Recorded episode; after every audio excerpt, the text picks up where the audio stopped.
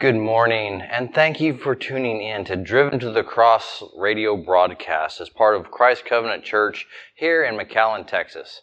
We are so blessed that you have chosen to tune in today, and I hope that this will be a blessing for you to hear, that be edifying and educational. We love doing this broadcast, and it is such a privilege to have you listening today.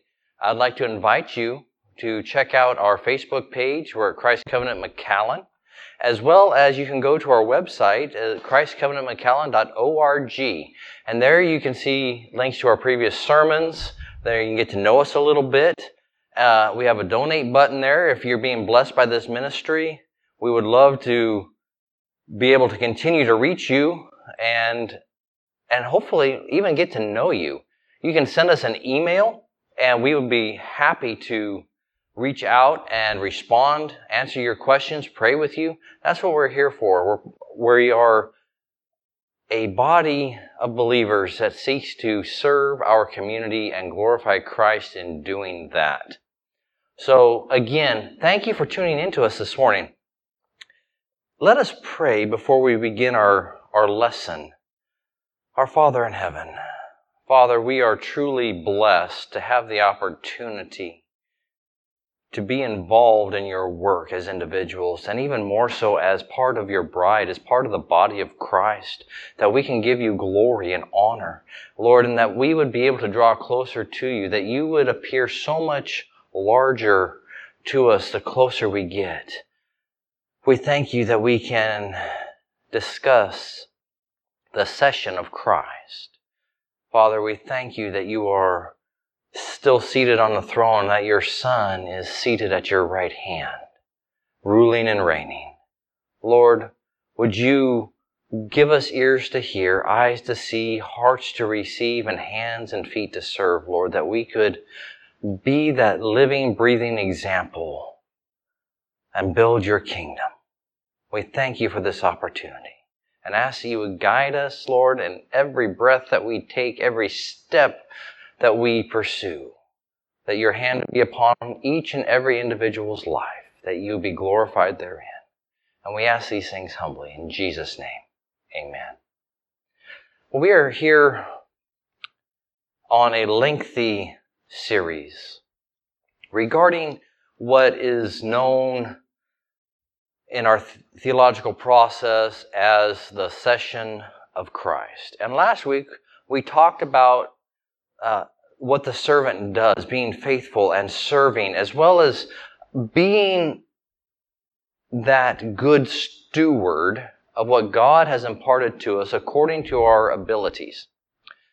And I want us to understand that the idea of the session of Christ is not a new one. It is something that has ma- is very replete in Scripture. It is one that has, if we know what we're looking for, if we know Scripture, if we read Scripture and we see it contextually, well, it's throughout. And it's a good thing that it's throughout. It's not an obscure text. It's not an obscure thought that Christ should be ruling and reigning. This was so much so that the early church held it in high esteem. It was crucial, it was critical in the mind of the early Christians. Uh, and as that was, it had to, it was so crucial and critical and a reality of the death and resurrection of Jesus Christ that they even put it into some of the early church creeds. We can see it in the, the Nicene Creed, we can see it in the Apostles' Creed. Uh, and we need to understand that as Christians, we're not creating new doctrine. We are not developing new systems of theology or new systems of thought. Scripture explains Scripture. And the first three Gospels, the Synoptic Gospels, uh, you know, Matthew, Mark, and Luke, well, they tell us that Jesus, before his death, announced that after his death, he'll be exalted to sit at God's right hand. Now, think about that for a moment. The Bible is a book full of prophecy. Here we have numerous prophecies concerning the birth of Christ. We have numerous prophecies concerning his life and his ministry and even his death. But now we have Christ telling us that he is going to be seated at the right hand of God the Father. Well, was that a new thought? No, it, wasn't. We can go back into Psalm 110, which we did last week, and we can see that. We can see that David prophesied this. But then, there's something else. He also said in the Gospel of John that we would see Jesus ascending back to where he had come from, and that Jesus himself prophesied and promised that he would come back for us. Now, on the surface, you'd say that sounds absurd because no one gets risen from the dead. And yet you say you are going to be seated at the right hand of God the Father. For some people, that would be so strange. And yet, the early church, the writers of Scripture, uh, and when we go in first, second, and third centuries AD, the reality of it was so real so cherished. And today, it's as if the modern Christian doesn't give it any thought. And I find that troubling.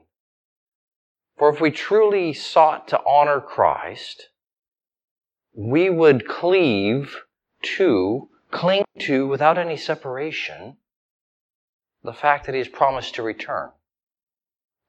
And for Him to return, I mean, had, that means He had to go. Well, in the book of Acts, Peter does something.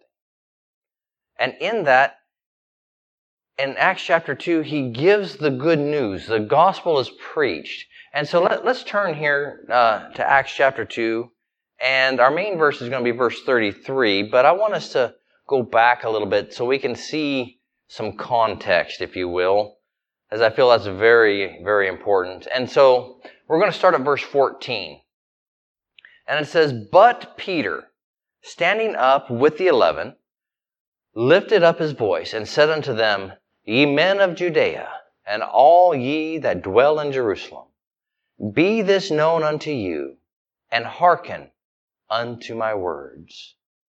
Now, well, if you think about that, here he's standing with the eleven, other eleven apostles, and he's telling them, listen closely to what I'm going to tell you.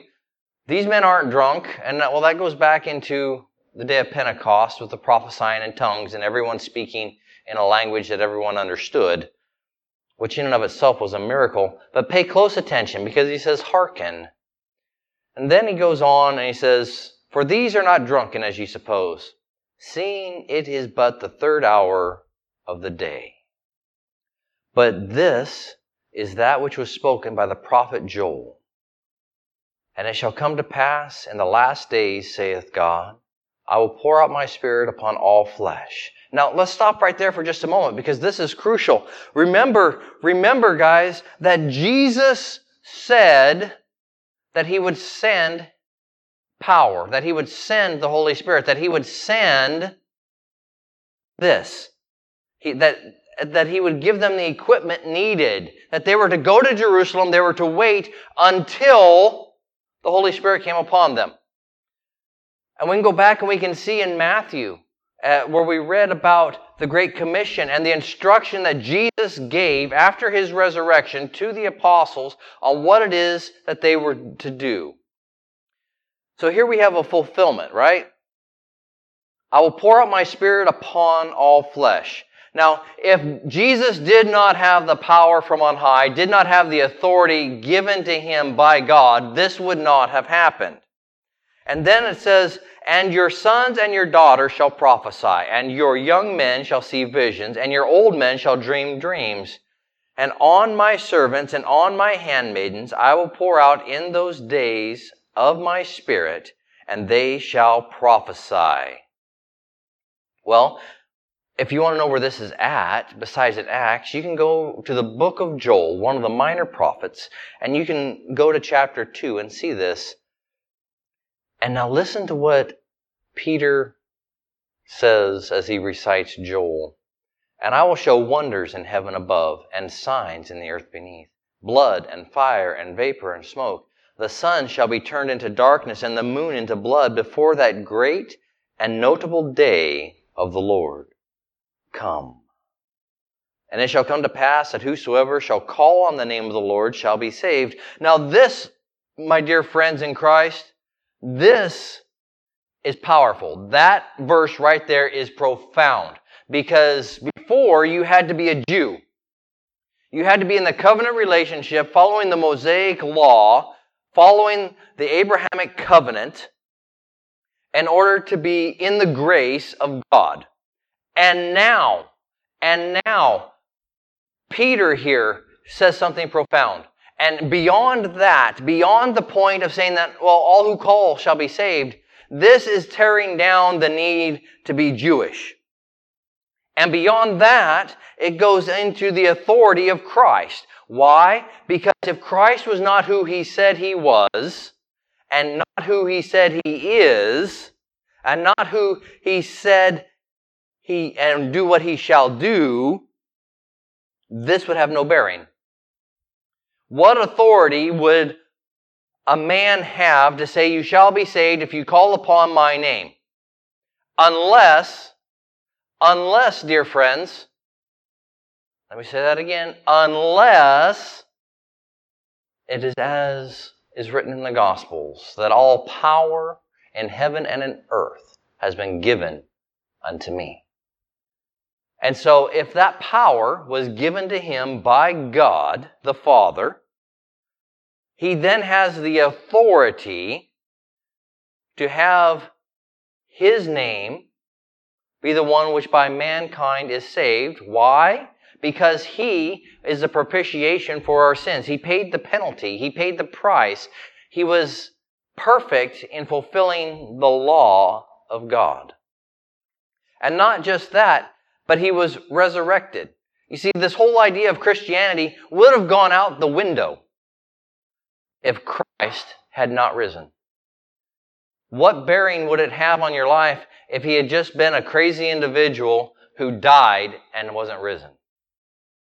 Well, my friends, I have good news for you.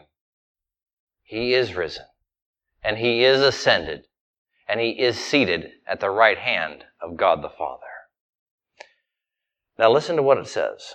Ye men of Israel, hear these words. Jesus of Nazareth, a man approved of God among you by miracles and wonders and signs which God did by him in the midst of you, as ye yourselves also know. So what is he doing there? But proving the point, he's laying the foundation. He names this Jesus. He names specifically who he was. He did not give some arbitrary, obscure answer, but names specifically this Jesus of Nazareth. And then goes on and says, You all know, you've seen the signs, the wonders, the miracles done by God through Him. You are aware of these things. Now, that's a testimony. He's calling them into an account to bear witness to the fact of what they've already experienced and thereby lending to the authority of Christ and what is going on. Now, listen to verse 23 and following. Him being delivered by the determinate counsel and foreknowledge of God. Here's a theological point. If we believe that God is all knowing and that this was foreordained, thereby set in action from the foundations of creation, from before the world was, God has a plan. Just like He has a plan for you. Just like He has a plan for church, for believers, for these troubled times that we live in. My dear friends, one of the problems that we have today is that people do not acknowledge nor do they accept that their God is big enough. And you say, well, what do you mean by that? Well, it's pretty simple, my friends. If your God is small enough to be completely understood, then he's not a God worthy of worship. If you can completely understand your God, then he is not God and he's not worthy of worship. Friends, we serve the God who spoke creation into existence, who knows intimately every detail of your life, who knows intimately the ins and outs of everything you are and will be. He foresaw, foreknew what was required to fulfill His law and gave the authority to His Son that it would be done. Listen, I'll finish reading verse 23 and following for you. Him, being delivered by the determinate counsel and foreknowledge of God, ye have taken, and by wicked hands have crucified and slain, whom God hath raised up, having loosed the pains of death, because it was not possible that he should be holden of it.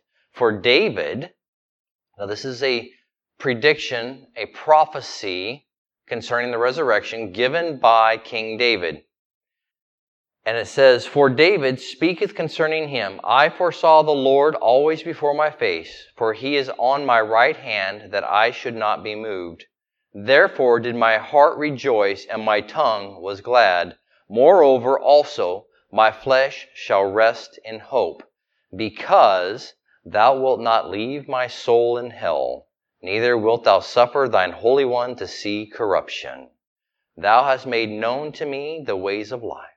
Thou shalt make me full of joy with thy countenance. Now, my friends, we can see this if we are to look in Psalm 16. We can find that in verses 8 and 9. But here's what I want you to understand. If this was so important that people saw it, have it recorded in Scripture at the time of King David, well before the time of Christ. And David had the assurance of the resurrection of the Lord. Think about this. If it was of such importance that David knew about it, then how important is it in your doctrinal stance? It's critical. It is absolutely crucial. And it just goes to solidify another stone in the fact that Christ has been raised from the dead, ascended, and is seated at the right hand of God the Father Almighty. Now listen further here. Men and brethren, let me freely speak unto you of the patriarch David, that he is both dead and buried, and his sepulchre is with us unto this day. Therefore, being a prophet, and knowing that God hath sworn with an oath to him that of the fruit of his loins, according to the flesh, he would raise up Christ to sit on his throne. He, seeing this before, spake of the resurrection of Christ, that his soul was not left in hell, neither his flesh did see corruption. This Jesus hath God raised up, whereof we all are witnesses. Therefore, being by the right hand of God exalted and having received of the Father the promise of the Holy Ghost, he has shed forth this, which ye now see and hear. For David is not ascended into the heavens, but he saith himself, The Lord said unto my Lord, Sit thou on my right hand, until I make thy foes thy footstool. We saw that, my friends, last week in Psalm 110, verse 1. Oh, I just get excited when I read stuff like this. Therefore, let all the house of Israel know assuredly that God hath made that same Jesus, whom ye have crucified, both Lord and Christ. Now, my friends, that's boldness. Remember, remember that Peter is speaking to a crowd of people right after they had been in that room, the 144 in the room praying, and the Holy Spirit is poured out upon them, and everyone is out there speaking, and everyone understands.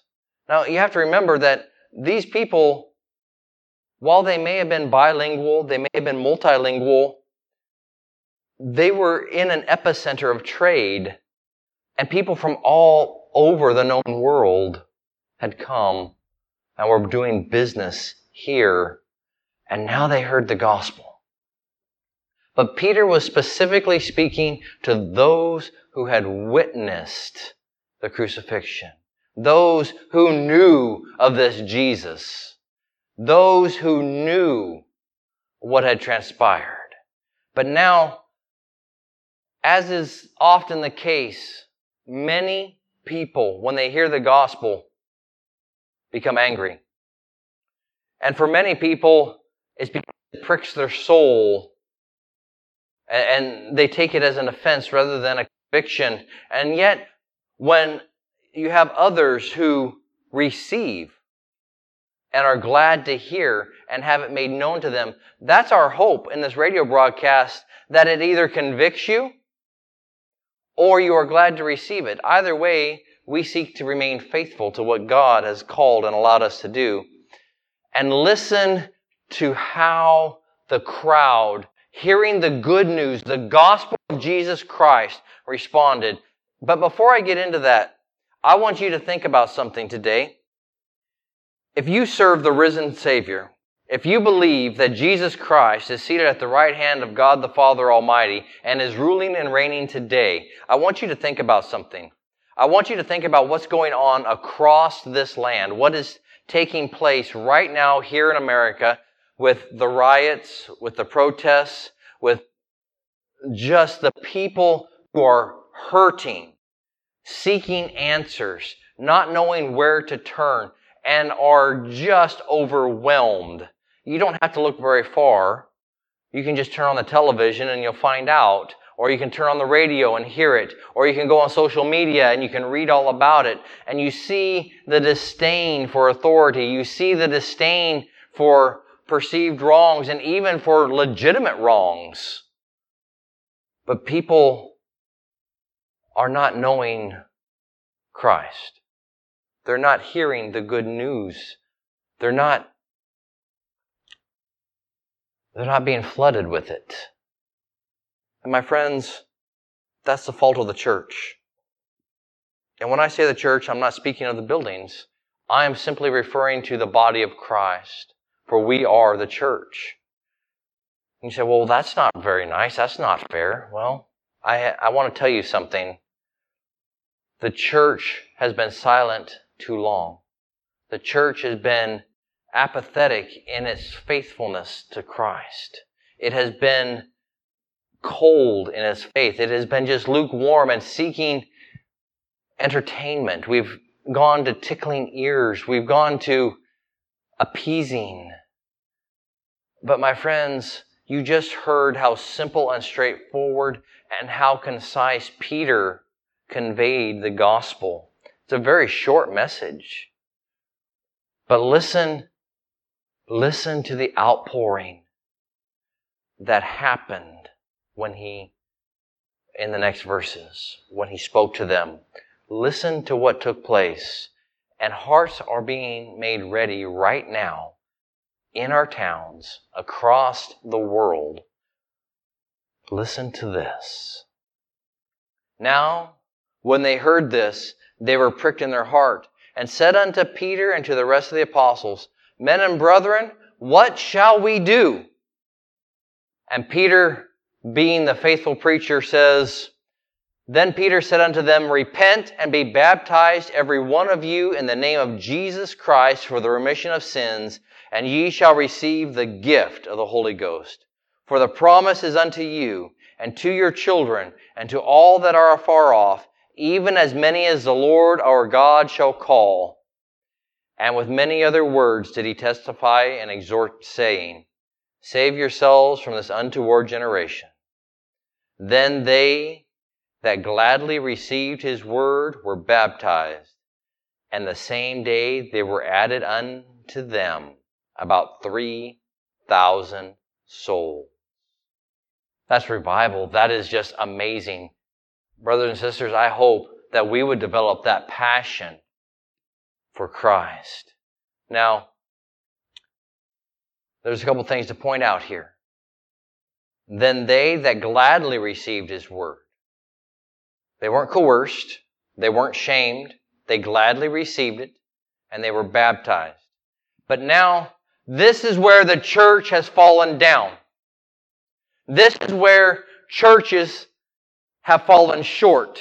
And this is where we as churches must repent and begin to do again. This is where we as Christians must seek the face of God and become engaged and do the things that God has called us to do.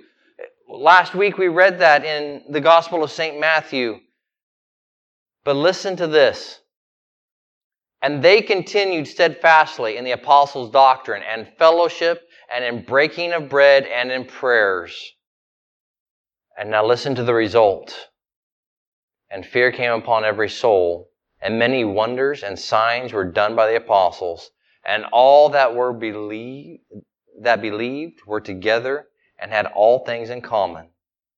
And we're going to stop there for a moment because our time is beginning to run out.